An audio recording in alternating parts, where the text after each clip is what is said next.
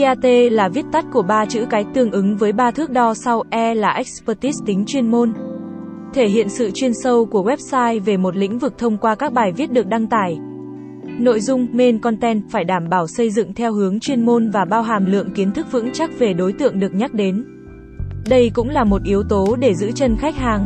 Chủ đề cung cấp càng nhiều thông tin có giá trị, người đọc sẽ càng say mê và tin tưởng vào thương hiệu của bạn hơn. A là authoritativeness, thẩm quyền. Nếu expertise liên quan đến nội dung bài viết thì authoritativeness xét về người cung cấp những thông tin đó. Thông thường là người đại diện cho thương hiệu hoặc chính thương hiệu của bạn. Một website có thẩm quyền được hiểu như một trong những cái tên đầu tiên xuất hiện trong tâm trí người dùng khi họ cần truy vấn thông tin về lĩnh vực nào đó. Ví dụ trang covid mười chín chấm gov chấm vn là website có thẩm quyền cao về thông tin dịch bệnh covid mười chín. T là trustworthiness, độ tin cậy. Một người thông minh, giỏi giang chưa chắc là một người đáng tin. Chữ T trong ít liên quan đến khía cạnh pháp lý.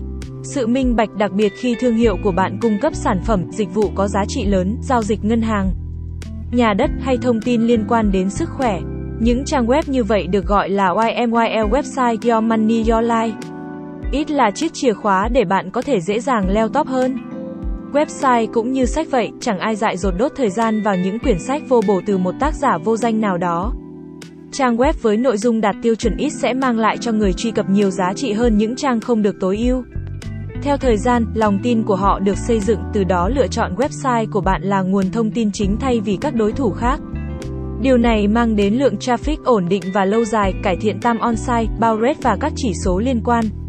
Tất nhiên, bạn cũng cần phải tối ưu các yếu tố ét e o khác nữa nhé.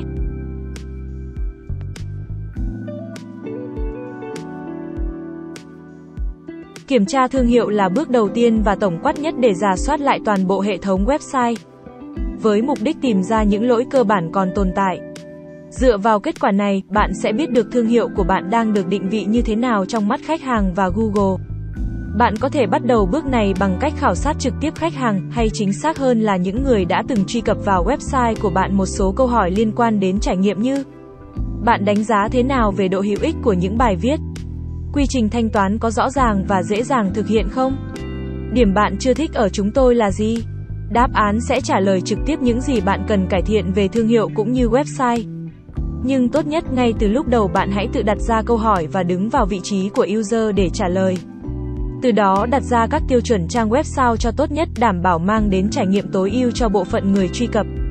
Một số câu hỏi mà bạn cần giải quyết để hoàn thành bước kiểm tra thương hiệu: những nội dung được cung cấp có thể hiện góc nhìn từ chuyên gia không, hay chỉ như những bài viết chia sẻ thông thường khác? Có các dẫn chứng cụ thể để tăng sức thuyết phục không? Các cơ quan chuyên môn hay hiệp hội trong ngành có biết đến bạn và xác minh kiến thức và kỹ năng của bạn ở một khía cạnh nào không? Ảnh hưởng của bạn đối với khách hàng và các đối thủ cùng phân khúc sản phẩm là gì? Chứng minh năng lực với khách hàng qua những giải thưởng chuyên môn do cơ sở có thẩm quyền cấp.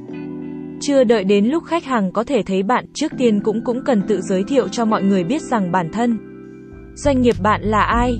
Hãy đầu tư một trang giới thiệu thật đầy đủ và chi tiết, bao gồm những thông tin cơ bản như lịch sử hình thành, sứ mệnh và tầm nhìn, đội ngũ nhân viên, cách thức liên hệ. Cảm ơn các bạn đã xem video. Nếu có thắc mắc hãy liên hệ với mít tơ Linh Sell theo thông tin dưới mô tả video nhé.